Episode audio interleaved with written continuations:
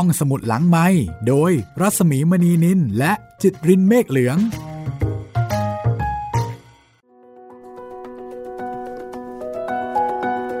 ตอนปราคุณผู้ฟังเข้าสู่รายการห้องสมุดหลังใหม่นะคะ กลับมาเจอเจอกันอีกเช่นเคยค่ะ สวัสดีครับพี่หมี สวัสดีค่ะ เดี๋ยววันนี้เราจะขึ้นทำแมชชีน แล้วก็ไปเที่ยวอเมริกากันอีกครั้งหนึ่งนะคะ ครับ คือตอนนี้ไม่สามารถที่จะไปได้ เพราะว่าโควิดชุกชุมเหลือเกินค่ะแต่ว่าเราจะย้อนอดีตนะคะ ไปอเมริกาเมื่อประมาณ 400 ปีที่ผ่านมา ซึ่งตอนนั้นอเมริกาถ้าเป็นเด็กถ้าเป็นคนก็ต้องบอกว่ายังเป็นวุ้นอยู่เลยนะคะ ยังไม่ก่อร่างสร้างตัวเลย อยู่ที่ไหนยังเป็นวิญญาณอยู่เลยค่ะ ใช่ เราไปกับหนังสือที่ชื่อว่า The Mayflower นาวาสู่โลกใหม่อเมริกานะคะ A Short History ของอเมริกา โดยคุณเจริญขวัญแพรกทองบราฮัสกี้เป็นผู้เขียนค่ะ รวบรวมเรียบเรียงนะคะ จัดพิมพ์โดยสำนักพิมพ์ยิปซีขอบคุณเอาไว้ณที่นี้ ก็ตอนนี้มาถึงตอนที่จะพูดถึงอาณานิคมเจมส์ทาวน์นะคะ ครับผม หลังจากที่ มีความพยายาม ในการที่จะมาลงหลักปักฐานที่นี่ แต่ก็ไม่สำเร็จ ต้องอดอยากแล้วก็ล้มตาย คือเจ็บไข้ได้ป่วยล้มตาย โดยเฉพาะในช่วงฤดูหนาว ก็ต้องบอกว่าอเมริกาในยุคนั้น ก็คงไม่ได้จะสวยงาม ไม่ได้จะน่าอยู่เหมือนตอนนี้นะคะ โดยเฉพาะแบบ คือไม่คุ้นไม่คุ้นถิ่นอะใช่คงจะไม่มีอะไรที่เป็นสาธารณูปโภคเลยอ๋อแน่นอน ไม่มีเลย ปลูกพืชผักยังปลูกไม่ค่อยขึ้นเลย ซึ่งอันนี้เป็นปัจจัยสำคัญมากครับพอปลูกไม่ขึ้นก็ไม่มีอาหารกิน เดือดร้อนเลย ใช่ครับ อยากจะแนะนำให้คุณผู้ฟังไปดูนะครับ หาดูครับ The Revenant ครับ เป็นภาพยนตร์อื้อหือเกี่ยวกับเกี่ยวเกี่ยวกับประวัติศาสตร์ มันมันไม่อาณานิคมเลยใช่ไหมเอ่อเอ่อ background คือใช่เลยครับ เป็นช่วงที่อเมริกากำลังจะตั้งถิ่นฐานเลยครับอืมค่ะ แล้วก็แต่ว่าในในเนื้อเรื่องอะครับ มันไม่ได้เกี่ยวกับประวัติศาสตร์มากค่ะมันเกี่ยวกับการล้างแค้นนะครับ แต่ว่าอ๋อเอ่อแต่ว่ามันใช้ใช้ location ใช่ครับ ใช้แบบฉาก background ในช่วงนั้น ใช่ครับอืมก็นำแสดงโดยคุณเลโอนาร์โดเดคาปิโอนะครับอ๋อเหรอ ใช่ครับ เรื่องนี้ดังมากดีมากครับได้ออสการ์ค่ะ ภาพยนตร์ยอดเยี่ยมอืมพ่วงกับแล้วก็นักแสดงครับ คุณดิคราปิโอนี่ เวลาที่เขาเล่นหนังพีเรียดนี่เขาเล่นได้ดีเนาะครับ จริงๆก็เป็นยอดฝีมือคนหนึ่งในวงการแหละครับ เล่นเอ๊ะเรื่องอะไรก็เล่นดีไปหมด เรื่องนี้พลาดไปได้ยังไงนี่ ลองไปดูครับพี่เพราะว่า The พี่นี่เป็น Revenant แฟนของดิคาปิโอเลยนะครับ ชอบเขามากรู้สึกว่าเขาเป็นนักแสดง จะรู้สึกว่าดารากับนักแสดงจะต่างกันนะอ่าใช่ใช่อย่างใช่ถ้าเกิดว่าบางคนเนี่ยเราจะมีความรู้สึกว่าเขาเป็นดาราเขาเป็นดาราเขาแต่บางคนเนี่ย เขาคือนักแสดงอะใช่เขาเป็นเขาไม่ได้แสดงเขาเป็นดิคาปิโอนี่แกแบบสุด ๆ เลยครับ เรื่องนี้ก็จะได้เห็นอืมคุณเดคาปิโอนี่ไปฟัดกับหมีครับพี่ อ๋อเหรอคะ ครับ หมีตายเลยว่ายังไง เออคนเกือบตายครับเอาพี่คนเกือบตาย เป็นหนังเก่ากี่ปีละ โอ้ยไม่เก่าเลยครับพี่ ได้รู้สึกจะได้ออสการ์ปี ครั้งที่แล้วปะไม่ใช่ครับ เก่ากว่านั้น เดี๋ยวผมขออนุญาตอืมแป๊บหนึ่งนะครับ เผื่อว่าใครสนใจนะคะ The Revenant ครับ ปี 2558 ครับ อืม ก็ไม่นานเนาะใช่ครับ 5 ปีที่แล้วค่ะก็จะมีหนังหลายเรื่องนะ ครับผม ที่ใช้ฉากในช่วงเวลานั้น คือจริง ๆ แล้วหนังถ้าในช่วงแบบอเมริกายังไม่สร้างเป็นเมืองเป็นรัฐอย่างเงี้ยครับ จะมีน้อยหน่อย แต่ว่าพอเริ่มก่อตั้งมาเป็นรัฐแล้วก็ มีช่วงขุดทอง ใช่ครับอันนั้นน่ะช่วงนั้นจะเริ่มเยอะอืมก็ดูหนังประกอบก็จะสนุกนะคะ ครับทำให้ได้เห็นภาพเอ่อมีเคยมีคุณผู้ฟังแนะนำนะคะ แนะนำวรรณกรรมชุดบ้านเล็กในป่าใหญ่ บ้านเล็กในป่าใหญ่ อ่า คุณจิตรินเคยเรียนไหมคะบ้านเล็กในป่าใหญ่นี่เคยได้ยินลอร่าย่งเดียวอิงครับกันไวเดอร์ เป็นวรรณกรรมของ อเมริกานะคะ ซึ่งบอกเล่าชีวิตของคนอเมริกันในยุคบุกเบิกครับอ่าเป็นเรื่องของครอบครัวที่ไปตั้งถิ่นฐาน แล้วก็ต้องผจญกับดินฟ้าอากาศอืมแล้วก็มีพ่อแม่ลูก แต่ว่าเป็นครอบครัวที่อยู่กันอย่างอบอุ่น มีความสุข พ่อก็เป็นเกษตรกรเนาะครับก็ต้องทำหน้าที่ เอ่อเพาะปลูกทำมาหากิน หาอาหารมาเลี้ยงดูครอบครัว แม่ก็พยายามที่จะเอาวัตถุดิบที่มีอยู่เนี่ยมาทำเป็นอาหารอืมอ่าเลี้ยงดูสามี ลูกทำบ้านให้หน่าอยู่ ลูกๆก็มีหน้าที่ช่วยพ่อช่วยแม่ ก็เป็นเป็นวรรณกรรมชุดที่ครองใจผู้คนทั่วโลกนะคะครับ เป็นภาพอันสวยงามของชีวิตชาวอเมริกา ในยุคนั้นนะคะ ในยุคที่ต้องต่อสู้กับสภาพภูมิอากาศ ต่อสู้กับความร้านแค้นต่อสู้กับสิ่งใหม่ๆ ที่เกิดขึ้น มีหลายคนแนะนำเหมือนกันนะคะ แต่ว่าเดี๋ยวขอดูเกี่ยวกับเรื่องของลิขสิทธิ์นะคะครับตอนนี้ฟังเรื่องนี้ไปก่อนเรื่องนี้ไม่ได้เป็นวรรณกรรม แต่ว่าเป็นเหมือนกับเรื่องเล่าเป็นสารคดีค่ะ แต่ว่าอ่านง่ายแล้วก็ฟังเข้าใจง่ายนะคะ ทำให้เราได้เห็นภาพเลยเหมือนเหมือนเราได้ไปเที่ยวอะเอาละค่ะเดี๋ยวไปกันเลยก็แล้วกันนะคะ ว่าชาวอาณานิคมเจมส์ทาวจะไปรอดไหม แล้วก็หลังจากนั้นจะเป็นยังไงนะคะ คือเส้นทางก่อนที่จะมีการตั้งเป็นประเทศสหรัฐอเมริกาเนี่ยมันก็เป็นเส้นทางที่ยาวนานแล้วก็มีผู้คนที่เข้ามาเกี่ยวข้องเนี่ยมากมายเหลือเกินค่ะ หลายชุด หลายคณะหลายกลุ่มนะคะ คนที่ตายไปก็ไม่น้อยเหมือนกัน ทั้งตายจากสภาพอากาศ ตายจากอินเดียนแดง มีหมดเลย เอาละค่ะ ถ้างั้น เดี๋ยวเราไปต่อกันเลยนะคะ กับเรื่องของอาณานิคมเจมส์ทาวค่ะ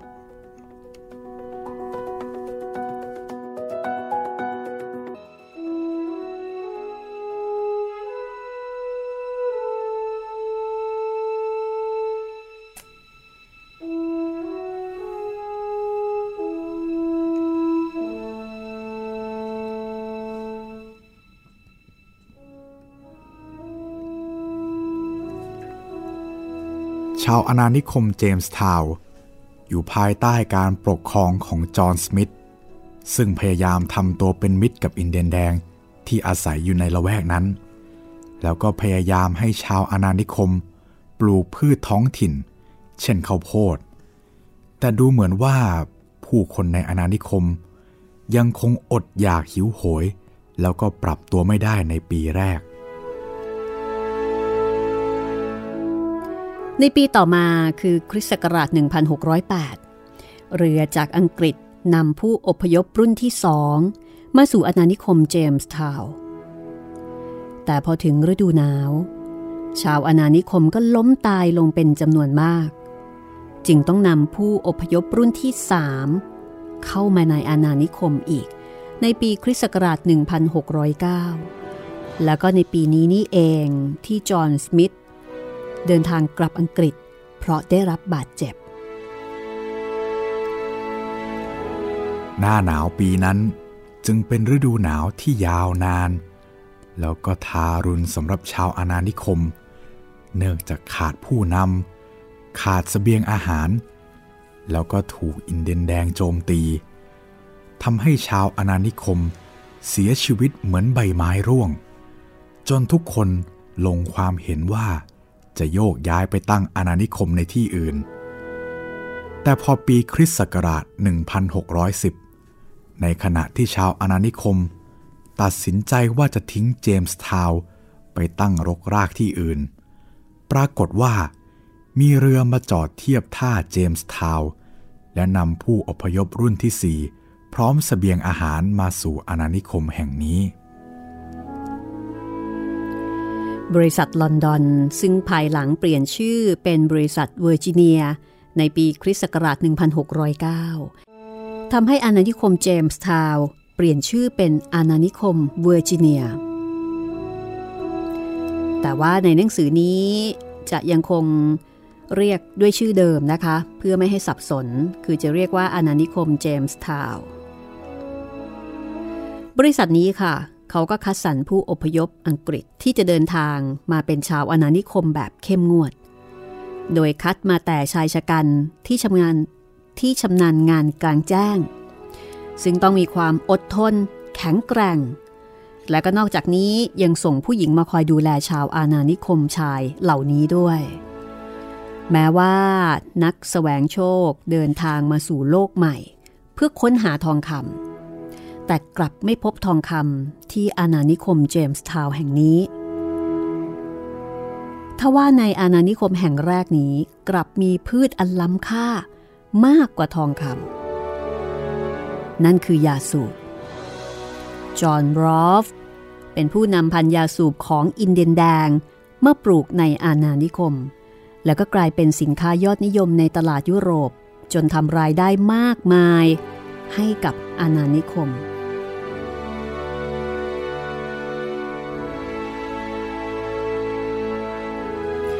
หลายคนรู้จักชื่อโพคาฮอนทัส จากภาพยนตร์การ์ตูนของวอลต์ดิสนีย์ที่มีเนื้อหาพาฝัน แต่ในความเป็นจริงแล้ว ชะตากรรมลูกสาวหัวหน้าเผ่านั้นขมขื่นอย่างยิ่ง เรื่องราวของโพคาฮอนทัส เริ่มต้นขึ้นในช่วงก่อตั้งอาณานิคมเจมส์ทาวน์นี่เองค่ะ ก่อนหน้าการมาถึงของกัปตันจอห์นสมิธ บริเวณอ่าวเชซาพิกที่ชาวอังกฤษเข้ามาตั้งอาณานิคม มีอินเดียนแดงเผ่าหนึ่ง คือเผ่าเชซาพิก อาศัยอยู่อย่างสงบ แต่อินเดียนแดงอีกเผ่าหนึ่งนำโดยหัวหน้าเผ่า พาวฮาทัน ผู้เป็นพ่อของโพคาฮอนทัส บุกโจมตี และยึดดินแดนแถวนี้เป็นของตน เพื่อรวบรวมเผ่าต่างๆ เป็นปึกแผ่น มื่อจอห์นสมิธและผู้อพยพชาวอังกฤษเข้ามาตั้งอาณานิคม ก็รุกล้ำเข้าไปในอาณาเขตของพาวฮาทันพวกอินเดียนแดงจึงจับตัวจอห์นสมิธวัย 28 ปีไว้ ลูกสาวหัวหน้าเผ่าชื่อว่ามาโตอาคา หรือโพคาฮอนทัส วัย 11 ขวบ เป็นคนมาขวางเอาไว้ด้วยความสงสาร ไม่ใช่เพราะความรักตามเนื้อเรื่องในภาพยนตร์ฮอลลีวูดสร้างอย่างแน่นอน เพราะว่าอายุห่างกันมาก สุดท้ายคนผิวขาว แล้วก็อินเดียนแดง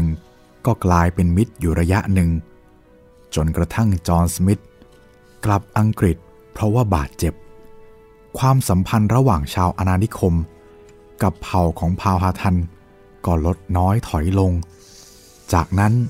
ทั้งชาวอาณานิคม แล้วก็ชาวอินเดียนแดงก็ปะทะกันมาตลอด ความอดอยากและจำนวนอาณานิคมที่เพิ่มขึ้น ก็ทำให้ต้องขยายพื้นที่เพาะปลูกไปเรื่อยๆทำให้หัวหน้าเผ่าเผ่าฮาทันรู้สึกว่า คนผิวขาวเหล่านี้แหละ คือภัยแล้วก็ศัตรูที่คุกคามเผ่าของตน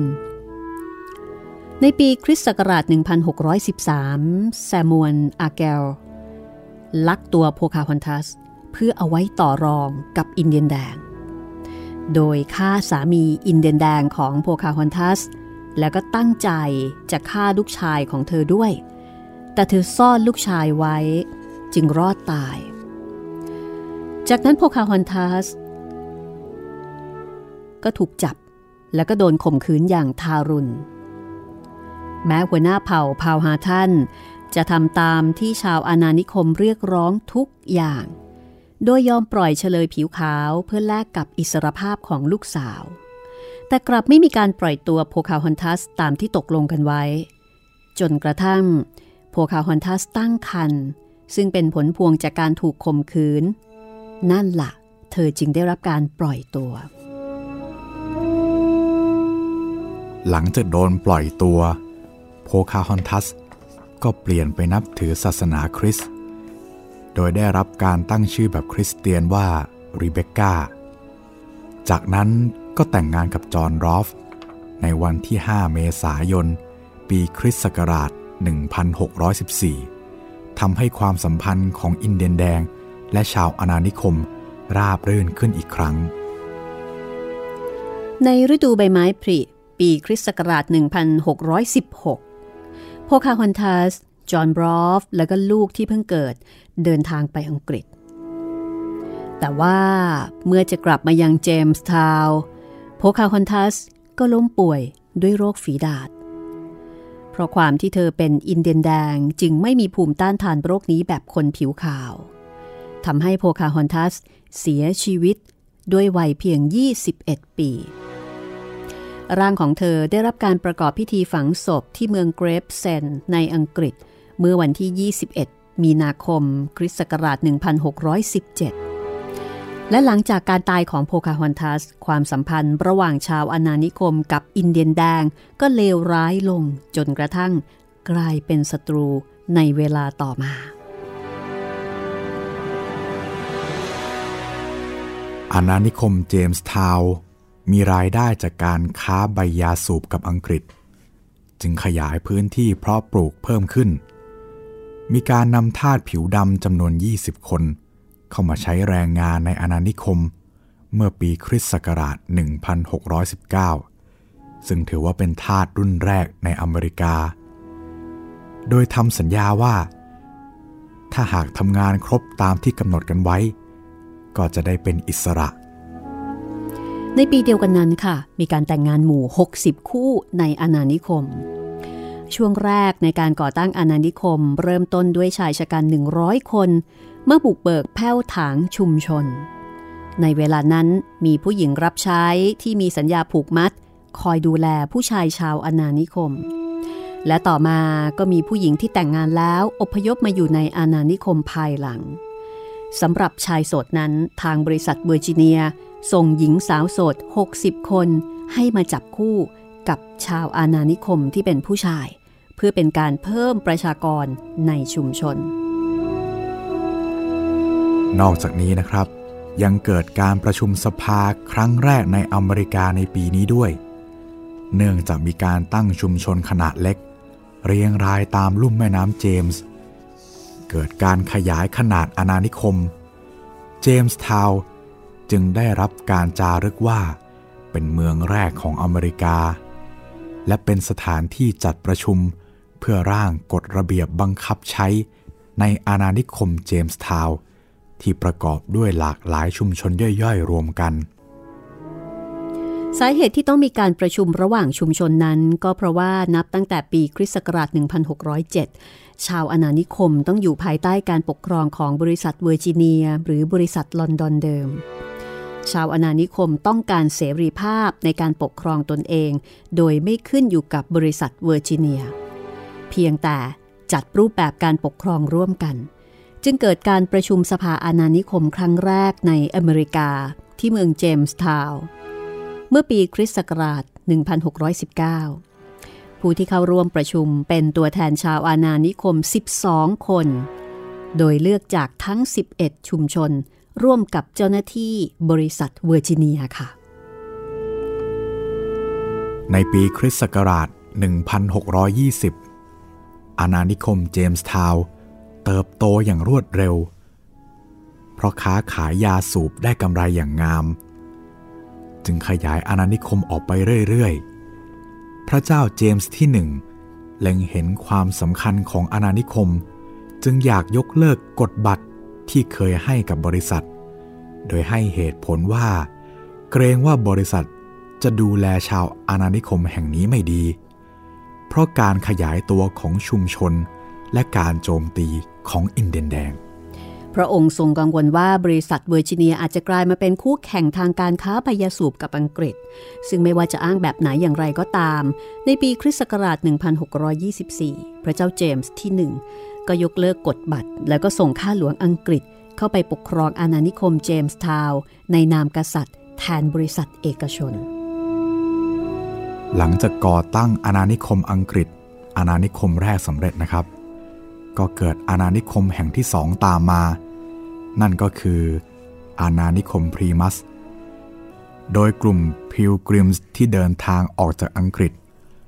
เพราะว่าต้องการเสรีภาพ ในการนับถือนิกายที่ตนเคารพ ซึ่งจะมีรายละเอียดในบทต่อไปนะครับ แล้วก็หลังจากมีการตั้งอาณานิคมแห่งแรกและแห่งที่สองก็เกิดอาณานิคมอื่นๆตามมา ในระหว่างปีคริสต์ศักราช 1607 ถึงปีคริสต์ศักราช 1733 เรียงรายตามฝั่งตะวันออกของอเมริกา ตั้งแต่เหนือจรดใต้รวมทั้งสิ้น 13 อาณานิคม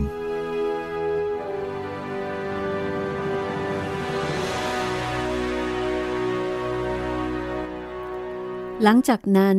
ก็มีการแย่งชิงความเป็นใหญ่บนแผ่นดินใหม่ เมื่ออังกฤษ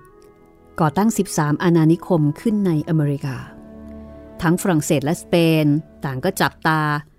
มองดูการเจริญเติบโตของทั้ง 13 อาณานิคมด้วยความไม่พอใจ เพราะว่าสเปนครอบครองดินแดนทางใต้ ถัดลงมาจาก 13 อาณานิคมของอังกฤษ คือตั้งแต่ฟลอริดาลงไปยันอเมริกาใต้ แต่หลังจากแพ้สงครามกับอังกฤษในปีคริสต์ศักราช 1588 แล้ว สเปนก็ไม่ค่อยอยากข้องเกี่ยวกับอังกฤษเท่าใดนัก จากนั้นในปีคริสต์ศักราช 1664 อังกฤษ ทำสงครามกับดัช โดยมองว่าอาณานิคมดัชมีผลกระทบต่อการค้า การคมนาคม แล้วก็การขยายอาณานิคมทางตอนเหนือของอังกฤษ เพราะว่าดัตช์คุมแม่น้ำสายสำคัญถึง 3 สาย คือแม่น้ำเดลาแวร์ แม่น้ำฮัดสัน และแม่น้ำคอนเนคติคัต ผลก็คืออังกฤษเป็นฝ่ายชนะ จึงยึดอาณานิคมดัตช์ทั้งหมดมาเป็นของอังกฤษ ส่วนฝ่ายฝรั่งเศสนั้น ได้ยึดพื้นที่ลุ่มแม่น้ำเซนต์ลอเรนซ์โดยเรียกดินแดนที่ยึดครองส่วนนี้ว่านิวฟรานซ์นอกจากนี้ก็ยังยึดดินแดนลุ่มแม่น้ำมิสซิสซิปปี ไปจนถึงเทือกเขาร็อกกี้ แล้วก็เรียกบริเวณนี้ว่าลุยเซียนาพื้นที่ครอบครองของฝรั่งเศส มีผลกระทบต่อ 13 อาณานิคมของอังกฤษอย่างยิ่ง เพราะว่าเป็นเหมือนปิดล้อมอาณานิคมอังกฤษ ทั้งตอนเหนือและทางตะวันตก จึงถือเป็นหอกข้างแคร่ของอังกฤษบนดินแดนใหม่แห่งนี้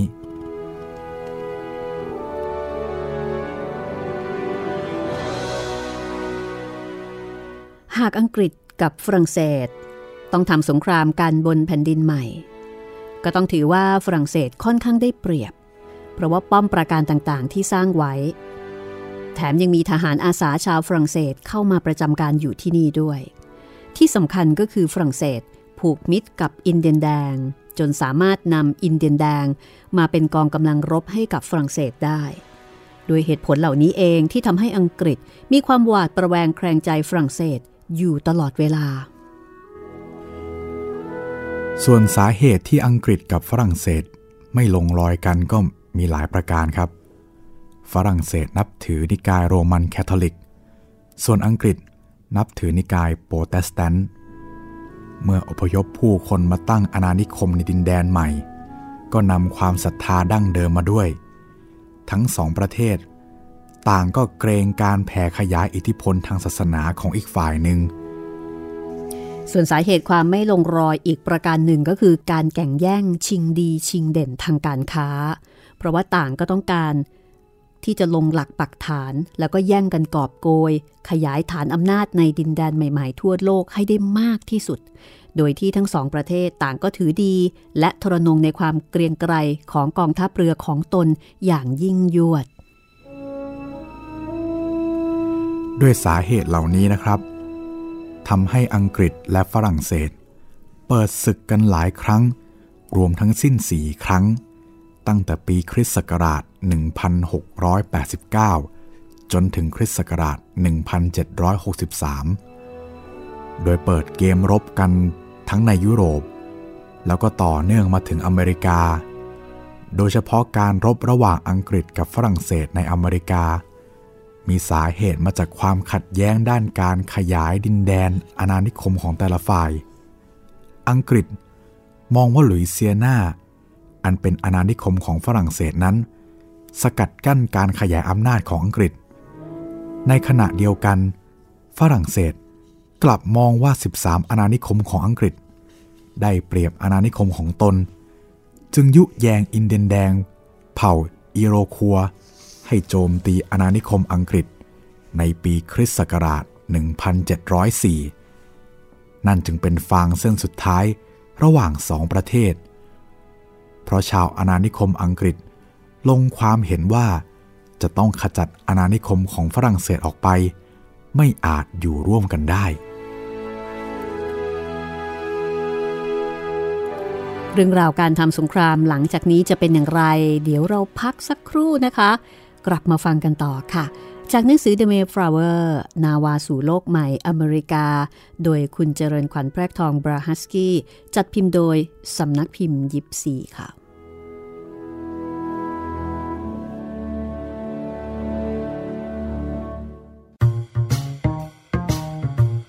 ห้องสมุดหลังไม้โดยรัสมีมณีนินและจิตรินเมฆเหลือง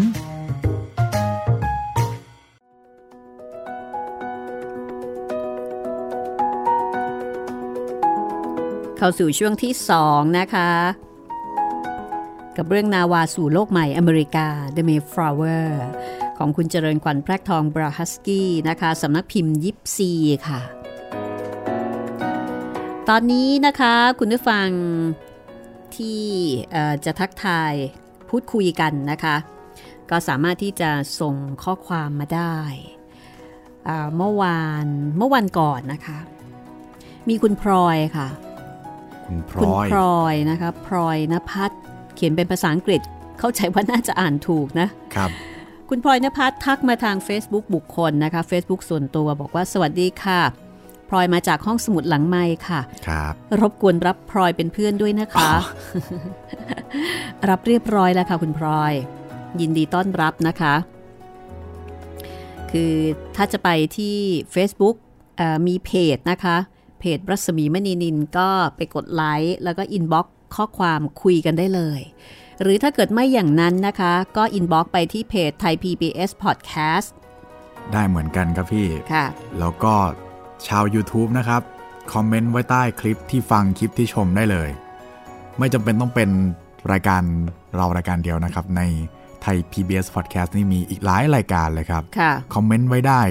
ทุกคลิปทุกรายการเลยครับ เพราะว่าบางท่านอาจจะไม่ได้ฟังรายการเดียวนะคะ อาจจะฟังหลายรายการหลายชิ้น ใช่แล้ว ก็สามารถที่จะแนะนำติชมมาที่มาที่เพจนั้นได้เลย ครับผมนะคะ แล้วก็เอ่อ ตอนนี้เดี๋ยวเรา เดี๋ยวเรามาติดตามกันต่อนะ ก็กำลังเข้มข้นกำลังอยู่ในช่วงสงครามชิงดินแดนกันอยู่ อืมค่ะ จะเห็นได้ว่า กว่าที่จะมาเป็นสหรัฐอเมริกาอย่างในปัจจุบันนี่อืมดินแดนนองไปด้วยเลือด เลือดและน้ำตาจริง ๆ นะคะ เลือดก็อาจจะเลือดของทั้งสองฝ่าย แต่น้ำตานี่ส่วนใหญ่น่าจะเป็นน้ำตาของอินเดียนแดงครับ ซึ่งถูกไล่ที่ แล้วก็บางเผ่าก็ถูกฆ่ายกเผ่าล้างเผ่าไปเลย ก็เป็นหนังสืออ่านง่ายอ่านสนุก ที่จะทำให้เราได้รู้จักที่มาที่ไปของดินแดนแห่งนี้นะคะที่ได้ชื่อว่าเป็นมหาอำนาจของโลกในปัจจุบัน แล้วก็เป็นดินแดนที่ตอนนี้ในขณะที่เรากำลังบันทึกเสียงอยู่เนี่ย สหรัฐอเมริกานะคะ ก็ยังคงทำยอดเกี่ยวกับเรื่องของโควิด แบบไม่เกรงใจใครค่ะ จากแต่ก่อนวันละ 3 0 0 0 0 4 0 0 0 0 อันนี้คือตัวเลขผู้ติดเชื้อใหม่นะคะครับ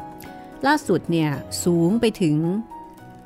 วันละแสนกว่าคนนะคะ ผู้ติดเชื้อนะครับ ผู้ติดเชื้อรายใหม่โอ้โหแบบโอ้โหไม่น่าเชื่อเลยจริง ๆ นะคะว่า จะมาถึงจุดนี้ได้วันละแสนหกแล้วก็ขึ้นไปถึงแสนแปดครับ ล่าสุดนี้ไม่แน่ใจว่าไปถึงเท่าไหร่แล้วนะคะมันเยอะจริงแต่ก็ยังมีความหวังเล็กๆนะครับสำหรับๆวัคซีนอ่าใกล้จะมาแล้วค่ะ ตอนนี้เร่งการทดลองเร่งกระบวนการผลิตหน้าดูค่ะ แล้วคนที่จะได้ใช้ก่อนก็คือสหรัฐอเมริกานี่แหละค่ะ เพราะว่าเขามีตังค์นะ ครับ แล้วก็ยังไงซะก็เป็นบริษัทในประเทศเขาเนาะเราก็ใส่หน้ากากล้างมือ แล้วก็หลีกเลี่ยงสถานที่ที่แออัดกันไปก่อนครับใช้วิธีนี้ซึ่งเราก็ใช้ได้ผลมาตลอดถึงแม้ว่าไม่มีวัคซีน แต่เราก็สามารถที่จะใช้ชีวิตปกติได้อย่างน่าอิจฉาสำหรับชาวโลกนะคะครับ มีเพื่อนมาจากฝรั่งเศสค่ะ คือเขาทำงานที่ฝรั่งเศส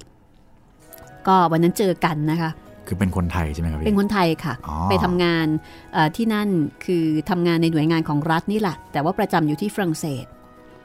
ก็ถามว่าอุ้ยพี่มาอย่างนี้เนี่ยมากี่วันเขาก็บอกว่ามารู้สึกว่ามาไม่นานมากอะนะคะ มาทำธุระครับเขาบอกโหพี่มาไม่นานแบบนี้ ไม่เสียเวลากักกักตัวแย่เหรออืมเพราะว่าพอมาเนี่ยก็ต้องกักตัวไปกลับ14นี่ก็วันใช่ไหมอืไปกลับนี่เกือบเดือนอแต่พี่เขาบอกว่าอ๋อกักตัวเที่ยวเดียว คือกักตัวที่เมืองไทยแต่หลังจากออกจากเมืองไทยไปฝรั่งเศสไม่ต้องกักเหรอครับ เพราะว่าที่ฝรั่งเศสก็ถือว่าคนที่มาจากประเทศไทยเนี่ยปลอดภัย โอ้โห ขนาดนั้นเลยอ๋อขนาดนี้เลยนะคะ ดังนั้นค่ะ กักเที่ยวเดียวนั่นแสดงว่าเครดิตของประเทศไทย ในสายตาของประเทศอย่างของฝรั่งเศสเนี่ยค่อนข้างดี ดีมากไม่ต้องกักนะคะเพราะก็ถือว่าของบ้านเราเนี่ยมีการควบคุมได้ดีมาก หรือว่ามีเพื่อนอีกคนหนึ่งอันนี้อยู่อังกฤษนะคะอังกฤษเนี่ยล็อกดาวน์ แล้วก็บังเอิญว่า ลูกลูกชายของเขาเนี่ยกลับมาจากอังกฤษกลับมาเที่ยวบ้าน แล้วก็พอดียังไม่ทันได้กลับไป อังกฤษก็ประกาศล็อกดาวน์เขาก็เลยถือโอกาสว่าจะขอลาคือคือขอลาทำงานอยู่ที่นี่ที่เมืองไทย เพราะถ้าเกิดว่ากลับไปอังกฤษก็ต้องอยู่แต่ในบ้าน ทำอะไรไม่ได้ทำอะไรไม่ได้ ก็อยู่เมืองไทยก็ดีกว่าใช่ไหมใช่ครับพี่ก็ต้องมีการเจรจากับทางนู้นนานอยู่พอสมควรนะคะเขาก็บอกว่าที่ผ่านมาก็ไม่เคย ไม่เคยอนุญาตให้พนักงานลา แล้วก็ทำงานอยู่นอกประเทศ แต่นี่มันกรณีไม่ปกติ ในที่สุดก็ยอมค่ะ เพื่อนคนนี้ก็เลยดีใจนะคะที่อย่างน้อยๆในสถานการณ์หน้าสิวหน้าขวานแบบนี้เนี่ย ลูกชายก็ได้อยู่ที่บ้าน และการได้ใช้ชีวิตทำงานอยู่ที่เมืองไทยยังไงยังไงนะ ก็ปลอดภัยกว่าการที่จะต้องไปล็อกดาวน์อยู่ในอังกฤษในลอนดอนละค่ะ ใช่ครับพี่ นี่คือสถานการณ์เลยนะคะ ทีนี้เดี๋ยวเรากลับไปที่สถานการณ์อดีตกันบ้างนะคะ ว่าหลังจากทำสงครามกันถึง 3 ครั้ง อังกฤษกับฝรั่งเศส จะรบกันอีกสักกี่ครั้ง จะต้องมีการศึกสงครามกันอีกมากมายขนาดไหนนะคะ ถ้าพร้อมแล้วเราไปติดตามกันเลยค่ะ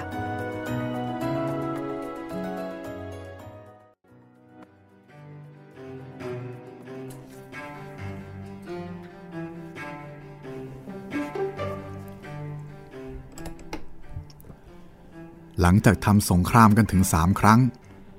อังกฤษกับฝรั่งเศส ก็รบกันอีกหนที่4และเป็นหนสุดท้าย คือสงครามครั้งที่เรียกว่า สงครามฝรั่งเศสและอินเดียนแดง ในปีคริสต์ศักราช 1754 ถึง 1763 ซึ่งการรบหนนี้พลิกประวัติศาสตร์ มหาอำนาจในดินแดนใหม่อย่างชัดเจน หลังจากสเปนแพ้สงครามกับอังกฤษในปีคริสต์ศักราช 1588 สเปนก็ครอบครองอาณานิคมของตนโดยไม่ยุ่งเกี่ยวใด ๆ กับอังกฤษ ส่วนใหญ่แล้วอาณานิคมของสเปนนี่จะค่อนไปทางอเมริกากลาง และอเมริกาใต้มากกว่า มีเพียงก็แค่ส่วนน้อยที่อยู่ในอเมริกาเหนือ ดังนั้นอังกฤษกับฝรั่งเศส ก็เลยแข่งแย่งกัน ชิงความเป็นใหญ่ในอเมริกาเหนืออย่างไม่ลดราวาศอกค่ะ เพราะว่าต้องการขยายอิทธิพลของฝ่ายตนทั้งทางด้านการเมือง ศาสนา แล้วก็เศรษฐกิจให้อย่างรากลึกลงในดินแดนใหม่แห่งนี้ อังกฤษกับฝรั่งเศสจึงทำสงครามกันอย่างยืดเยื้อยาวนานถึง 4 ครั้ง กินเวลาในการทำสงครามตั้งแต่ปีคริสต์ศักราช 1689 ถึง 1763 นานถึง 74 ปีค่ะ การสู้รบระหว่างอังกฤษกับฝรั่งเศส ก็เปรียบเสมือนการประทะกันทางความเชื่อระหว่างนิกายของศาสนาคริสต์คือนิกายโรมันแคทอลิก แล้วก็นิกายโปรเตสแตนต์ นอกจากนี้ยังเป็นการชิงดำทางด้านการรุกคืบ ชิงดินแดนส่วนอื่นๆ การผูกขาดทางการค้า รวมถึงการใช้ภาษาหลักระหว่างอังกฤษกับฝรั่งเศสในดินแดนแห่งนี้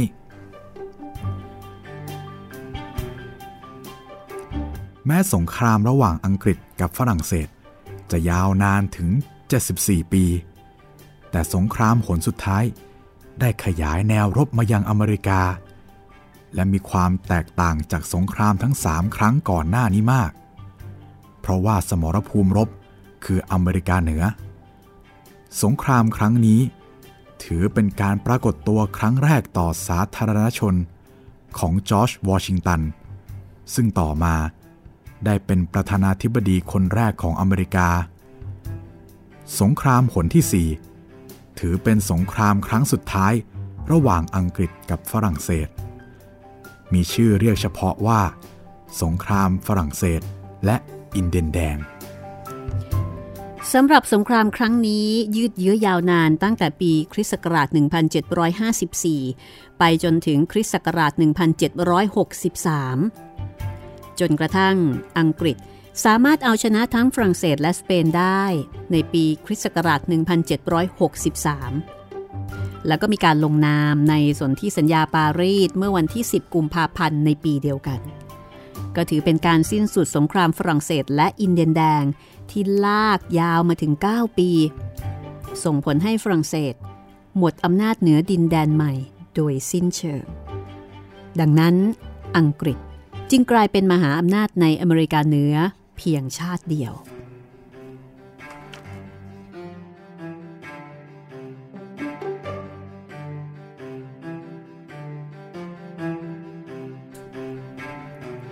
ในบทต่อไปนะคะ จะเป็นเรื่องสาเหตุแห่งการอพยพ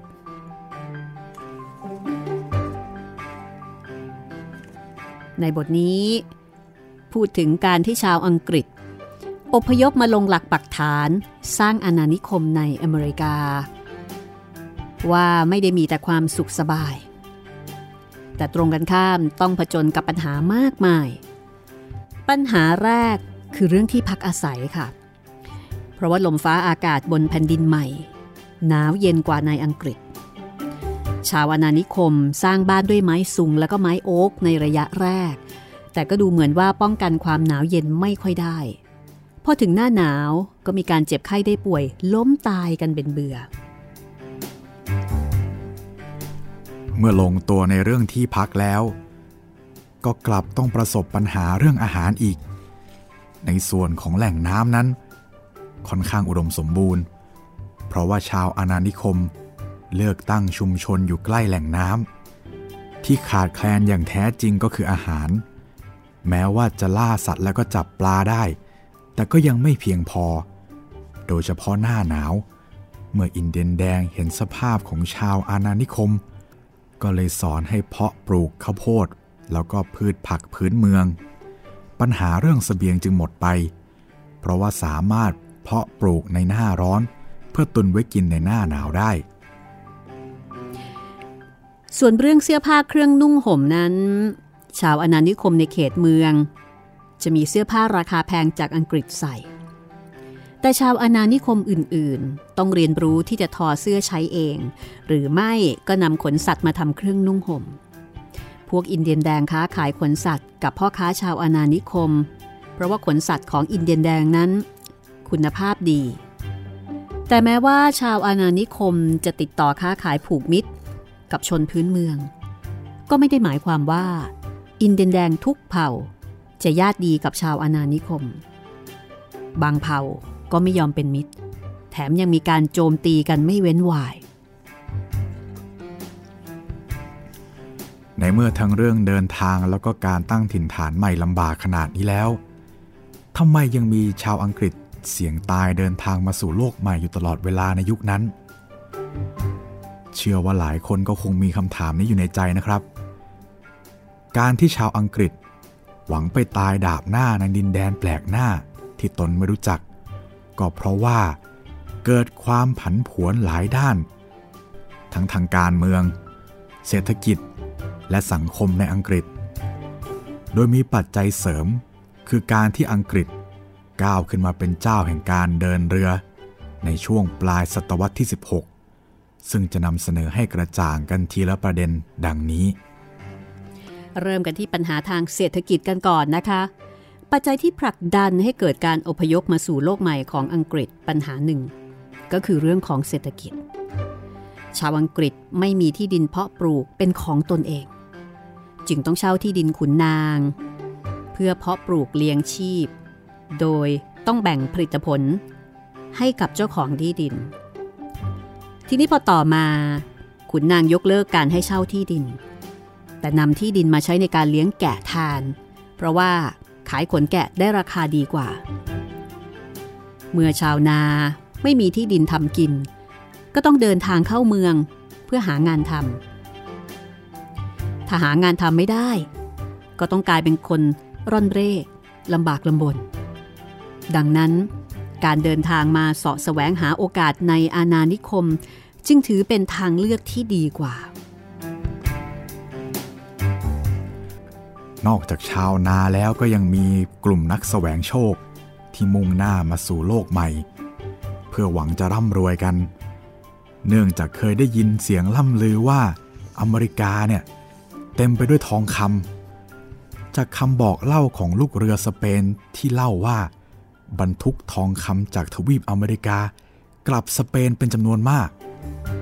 แต่ไม่ได้บอกว่าปล้นมาจากชนพื้นเมืองในอเมริกากลางเลยยิ่งทำให้คนที่ได้ยินเรื่องราวนี้ กระหายใคร่จะเดินทางมาที่อเมริกา แล้วก็ช่วงนั้นมีการเล่นละคร ตามโรงละครต่างๆ ในอังกฤษด้วยนะคะ ตัวละครที่เล่นเป็นอินเดนแดงก็มักจะพูดถึงความร่ำรวยของอเมริกา ว่าแม้แต่โซ่ล่ามนักโทษยังทำมาจากทองคำสิ่งเหล่านี้ก็ยิ่งเป็นแรงผลักดัน ให้เหล่านักแสวงโชค อยากที่จะเดินทางมาอเมริกามากยิ่งขึ้นพ่อค้าคืออีกกลุ่มหนึ่งที่อยากเดินทางมาเป็นชาวอาณานิคม เพราะว่าต้องการขนสัตว์ แล้วก็หนังสัตว์ของอินเดียนแดง ซึ่งมีคุณภาพดี พ่อค้าผิวขาว ก็เอาลูกปัดลูกแก้ว แล้วก็มีดไปแลกเปลี่ยนกับขนสัตว์ของอินเดียนแดงเหล่านั้น การมาสร้างฐานะของกลุ่มพ่อค้าในอเมริกา แตกต่างจากกลุ่มนักแสวงโชค เพราะว่าพ่อค้าต้องการสร้างเนื้อสร้างตัวอย่างช้าๆ แต่มั่นคงด้วยการค้าขาย ไม่ใช่การตามล่าหาทองคำซึ่งไม่ต่างอะไรจากการเสี่ยงดวงเลย ชาวอังกฤษกลุ่มสุดท้ายที่อพยพมาที่นี่คือกลุ่มของนักผจญภัย คนกลุ่มนี้อยากจะมาเผชิญโชค แล้วก็เสาะแสวงหาความแปลกใหม่ในชีวิต เพราะว่าเบื่อกฎเกณฑ์เก่าๆ เมื่อคนพวกนี้มาถึงอเมริกาก็ได้กลายเป็นนักบุกเบิกที่มีชื่อเสียง แล้วก็เป็นต้นแบบของอเมริกา ในเวลาต่อมา แล้วก็นอกจากนี้ยังมีชาวอังกฤษอีกกลุ่มหนึ่งที่เดินทางฝ่าความยากลำบากมาสู่ดินแดนใหม่ เพราะต้องการเสรีภาพในการนับถือศาสนานิกายที่ตนเองต้องการ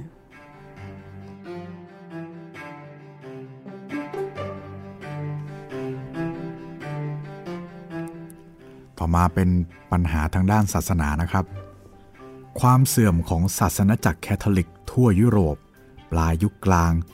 เป็นผลพวงจากการขูดรีดเงินทองจากผู้นับถือศาสนาคริสต์ โดยเฉพาะอย่างยิ่งการขายสวรรค์ โดยให้คนที่ทำบาปสามารถล้างบาปผ่านการบริจาคเงินให้อารามแล้วก็นักบวช การไม่รักษาศีลของพระสันตะปาปาหลายพระองค์ หรือแม้แต่การจ่ายเงินภาษีประจำปี จำนวนมหาศาลให้แก่วาติกัน ล้วนแต่นำความเสื่อมมาสู่ศาสนาจักรทั้งสิ้น ด้วยเหตุนี้เองนะคะทำให้มีนักบวชจำนวนมากต้องการที่จะปฏิรูปศาสนา โดยแสดงออกผ่านงานเขียนหรือการวิพากษ์วิจารณ์ การปฏิรูปในช่วงนั้นเรียกว่า Protestant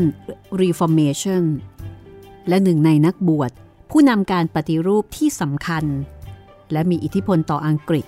ก็คือมาร์ตินลูเทอร์ ซึ่งเป็นนักบวชจากเยอรมนี และเป็นผู้ก่อตั้งคริสตศาสนา นิกายลูเทอแรนบาทหลวงมาร์ตินลูเทอร์ได้ท้าทายอำนาจของพระสันตปาปา ผ่านงานเขียนที่ชื่อว่า 95 Theses ที่แปะติดหน้าทางเข้าโบสถ์ในเมืองวิทเทนเบิร์ก เพื่อประจานความชั่วร้ายของศาสนจักรแคทอลิก ในปีคริสต์ศักราช 1517 โดยความเชื่อนี้ได้รับการสานต่อโดยฌ็องกาลแว็ง นักเทววิทยาชาวฝรั่งเศส ที่ถูกเนรเทศออกจากประเทศของตนไปยังประเทศสวิตเซอร์แลนด์ ฌ็องกาลแว็งเขียนหนังสือที่ชื่อว่าหลักศาสนาคริสเตียน ในปีคริสต์ศักราช 1536 ซึ่งเป็นหนังสือหลักในลัทธิคาแวงโดยกล่าวถึงพระเจ้าว่าเป็นผู้รอบรู้ในทุกสิ่งทุกอย่างในโลก แนวคิดของคาแวงนั้นจะเน้นไปที่ความสำคัญของพระคัมภีร์เก่า โดยเชื่อว่า คนที่พระเจ้าเลือกสรรจะต้องเป็นคนดีอย่างสมบูรณ์แบบ ลัทธิคาแวงก็ได้เผยแพร่ไปทั่วยุโรป พวกที่นับถือลัทธินี้ในอังกฤษ จะเรียกว่าพวกพิวริตัน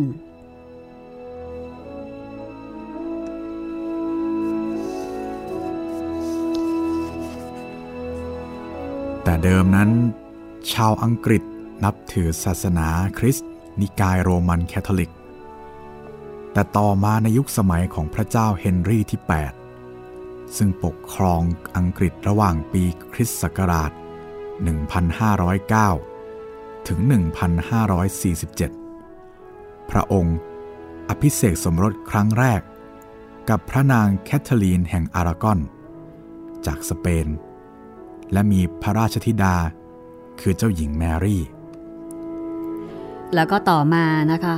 พระองค์มีพระประสงค์จะอยากขาดจากพระนางแคทเธอรีนแห่งอารากอน เพื่อที่จะอภิเษกสมรสใหม่กับแอนโบลีน ในปีคริสต์ศักราช 1527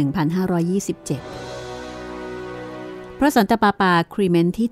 7 ปฏิเสธการหย่าร้างของพระเจ้าเฮนรี่ที่8แล้วก็ไม่ทรงยินยอมให้พระองค์อภิเษกสมรสใหม่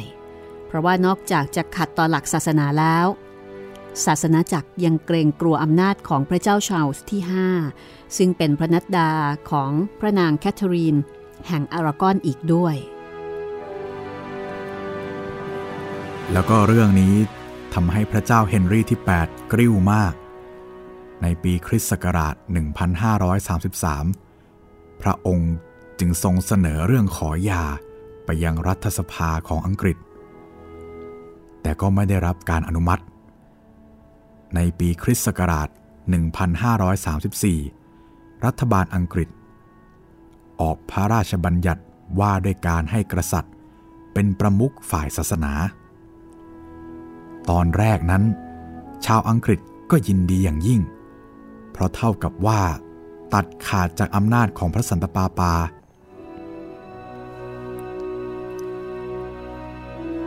จากนั้นพระเจ้าเฮนรี่ที่ 8 ก็ทรงแต่งตั้งโทมัสแครนเมอร์ ให้ดำรงตำแหน่งพระสังฆราชแห่งแคนเทอร์เบอรีและตัดขาดจากศาสนจักรในโรมโดยสิ้นเชิง เรื่องนี้ ดูเหมือนหนีเสือป่าจระเข้โดยแท้ค่ะ เพราะว่าอีก 3 ปีต่อมา พระเจ้าเฮนรี่ที่ 8 ปิดอารามทุกแห่งในอังกฤษ แล้วก็ยึดทรัพย์สมบัติรวมทั้งที่ดินของอารามเหล่านั้น มาแจกจ่ายให้กับเหล่าขุนนางของพระองค์เองทำให้เหล่าบรรดาขุนนาง สนับสนุนการกระทำของพระองค์ เพราะว่าได้ประโยชน์แก่ฝ่ายตน ในปีคริสต์ศักราช 1539 อังกฤษได้ออกบัญญัติ 6 ข้อ เป็นหลักศาสนาในอังกฤษ เพื่อเปลี่ยนศาสนาแห่งชาติจากโรมันแคทอลิก เป็นนิกายแองกริคนหรือศาสนาแห่งอังกฤษ และจากนั้นก็ทรงบังคับให้ชาวอังกฤษ หันมานับถือนิกายนี้แทนนิกายเดิมที่เคยนับถือ นิกายนี้มีหลักการที่คล้ายคลึงกับโรมันแคทอลิก แต่ว่าการบังคับบัญชาและการแต่งตั้งพระราชาคณะจะอยู่ภายใต้การควบคุมของกษัตริย์อังกฤษ ชาวอังกฤษผู้ศรัทธาในนิกายโปรเตสแตนต์บางกลุ่ม ก็ไม่พอใจอย่างยิ่ง ชาวอังกฤษกลุ่มนี้ เรียกว่าพวก Dissenter ซึ่งพวกนี้ถูกปราบปรามอย่างหนัก โดยเฉพาะพวกพิวริตัน ที่ต้องการเห็นศาสนาที่บริสุทธิ์ และลดทอนพิธีกรรมไม่จำเป็นลง พิวริตันคือกลุ่มคริสตศาสนิกชน ที่ยึดหลักปรัชญา เรื่องการประกอบพิธีทางศาสนาที่บริสุทธิ์ และมีวิถีปฏิบัติธรรมเคร่งครัด กลุ่มพิริตันเชื่อว่า การปฏิรูปศาสนาในอังกฤษไม่เพียงพอ คริสตจักรแห่งอังกฤษ ยังทำพิธีศาสนาที่ไม่ต่างไปจากพิธีศาสนาของศาสนจักรโรมันแคทอลิกเท่าใดนัก พวกพิวริตันก็ยังคับข้องใจในเรื่องการปฏิรูปศาสนาในเวลานั้น เพราะคิดว่าเพียงแค่แยกตัวจากคริสตจักรแห่งโรม แค่นั้นยังไม่พอ แต่ต้องกำจัดทุกสิ่งทุกอย่างที่เกี่ยวข้องกับคริสตจักรโรมันแคทอลิกให้หมด พวกพิวริตันต้องการให้มีการสักการะบูชาเป็นไปอย่างบริสุทธิ์ ไม่ต้องการให้มีบิชอฟ แล้วก็รู้สึกว่าแต่ละกลุ่มควรปกครองตนเอง โดยแยกตัวจากคริสตจักรแห่งอังกฤษ จนถูกเรียกว่า ผู้ที่แยกตัวอยู่ตังหาก พวกพิริตันต้องหลบหนีจากการปราบปรามตลอดรัชสมัยของพระเจ้าเฮนรี่ที่ 8 จนกระทั่งพระองค์เสด็จสวรรคต เมื่อพระเจ้าเอ็ดเวิร์ดที่ 8 พระโอรสเพียงองค์เดียวของพระเจ้าเฮนรี่ที่ 8 กับพระมเหสีคนที่สามคือเจนซีมัวร์ ขึ้นครองราชย์แทน ปัญหานี้ก็ลดความตึงเครียดลง แต่เรื่องราวก็ยังไม่จบแค่นี้นะคะ ยังมีปัญหาต่อไปอีกค่ะ เพราะว่าพระเจ้าเอ็ดเวิร์ดที่ 8 นั้นไม่สู้จะแข็งแรงนักเรื่องราวจะเป็นอย่างไรต่อไป อยากให้คุณติดตามต่อค่ะ จากหนังสือ The Mayflower นาวาสู่โลกใหม่ อเมริกานะคะ กับรายการห้องสมุดหลังไมค์วันนี้เราสองคนลาไปก่อนนะคะ สวัสดีครับ สวัสดีค่ะ